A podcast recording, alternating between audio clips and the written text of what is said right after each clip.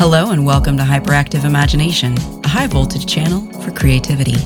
I'm Anita Stubenrauch, and in these bite sized episodes, I'll be giving you a sonic high five. That's a five minute audio short on topics that light me up from the inside out. Enjoy. What if imagination was a deity? You know, on par with Greek and Roman gods, Hindu gods, Native American gods, gods whose names have long been forgotten, whose boundaries and territories have shifted along with the tectonic plates of the earth? What if imagination was a deity? I don't think it would be gendered, but for fun and to strike some balance over the millennia, let's pretend it's a she. I wonder what kind of sacrifice, what kind of honor, what kind of tribute, what kind of ritual would she like? And what would she give in return? Better still, what if imagination is a deity? One that you can connect with, one that doesn't require an intermediary, a muse as the go between you and it. What if imagination is a deity you can have a direct relationship with? It takes a lot of pressure off. Ideas, creative energy, it's always right there. You can go straight to the source. You don't have to find it within you. You don't have to force it out of you. It could be part of you through a relationship that is inherently creative. What if you could ask imagination what wants to come alive today? What if you could ask imagination how it wants to play today? Immediately, my mind is filled with all kinds of visions, some of them super cheesy, but I'll share them anyway.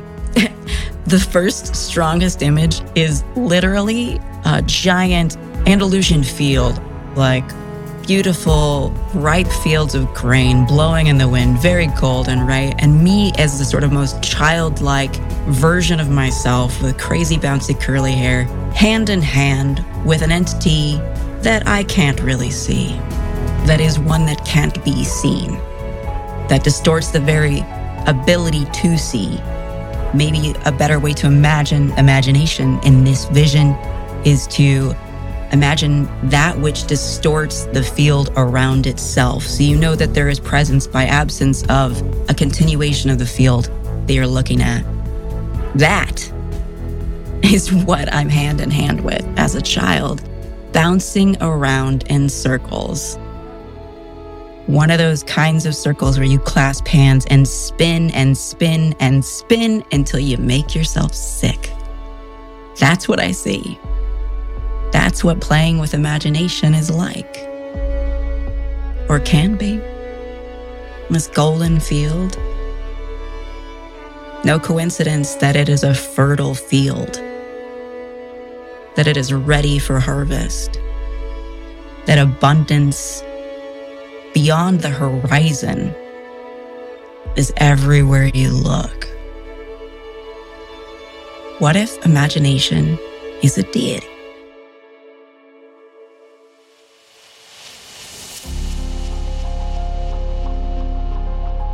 It's hard to believe we've already come to the end of our Thunder Stories and High Fives for Season 1. I'm so grateful for your early support and collaboration. We've got more immersive creative goodness in store for you in the new year. More interviews, more stories, more poetry, and more community. In the interim, we'll be running a bonus collection of conversations I've had on other shows you may not have heard. It's a chance to get to know me better through the lens and questions of other podcasters. Until then, wishing you more of whatever it is you need as you transition to 2023. Love, rest, joy, play, abundance, and especially fulfillment. Take care. Thank you so much for listening. Want to send a high five back our way? Please leave a review as you subscribe on Apple Podcasts or Spotify. If you have ideas, stories, poems, or more you'd like to contribute to the show, please record a message on our pod inbox hotline.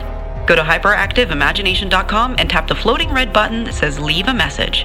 We want creative community to be at the heart of hyperactive imagination, but we don't want a Facebook group, and we don't want to make assumptions. Help us build the community you'd want to be a part of. Complete our Typeform in the show notes and tell us what you're looking for. We want to build it. I've loved giving you a high five today, and there's much more to come. See you next time on Hyperactive Imagination.